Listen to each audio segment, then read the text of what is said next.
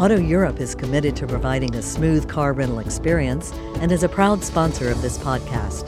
Visit autoeurope.com slash Rick for a special Rick Steves offer. Nuremberg, so steeped in German history, was nicknamed the most German of German cities. That's one reason it was a favorite of Hitler's.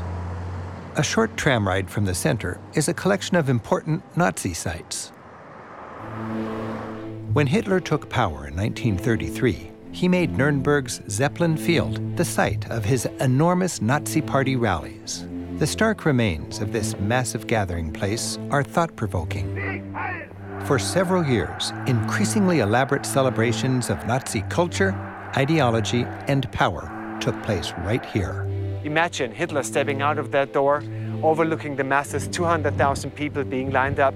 He used propaganda to create a new community. In fact, we even have a word for it. It's called Volksgemeinschaft. The chilling images from Leni Riefenstahl's documentary Triumph of the Will were filmed at the 1934 Nuremberg rallies and then shown in every theater and schoolroom in the country.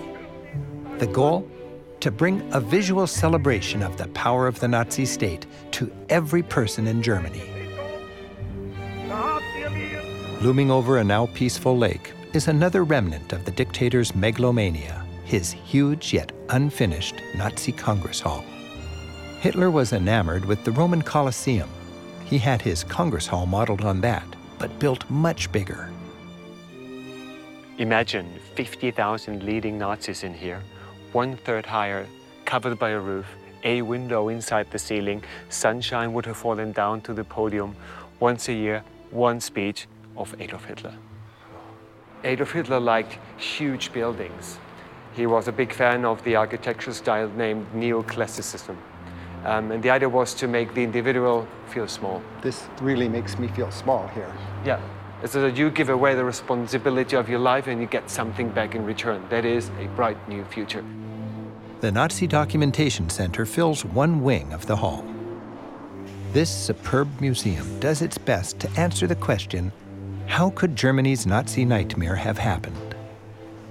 It traces the evolution of the Nazi movement, focusing on how it somehow both energized and terrified the German people.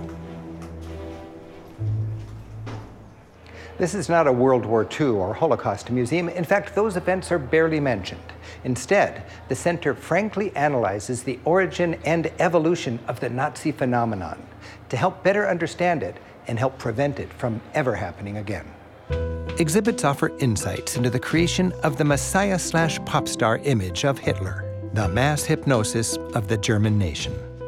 You'll see his manifesto, Mein Kampf, mementos that placed the dictator alongside Bismarck and Beethoven in the pantheon of German greats, and souvenirs from his rallies.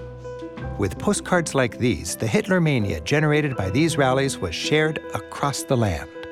Of course, Hitler's promises were trumped up and led not to glory, but to war, the Holocaust, and the devastation of Germany. The challenges of building and maintaining a peaceful future are ongoing incorporated into these museums are classrooms like this. Why is that? Because every student, military, policeman should learn from our difficult history. So this really is today part of German education. Yeah, it finally arrived in our education system.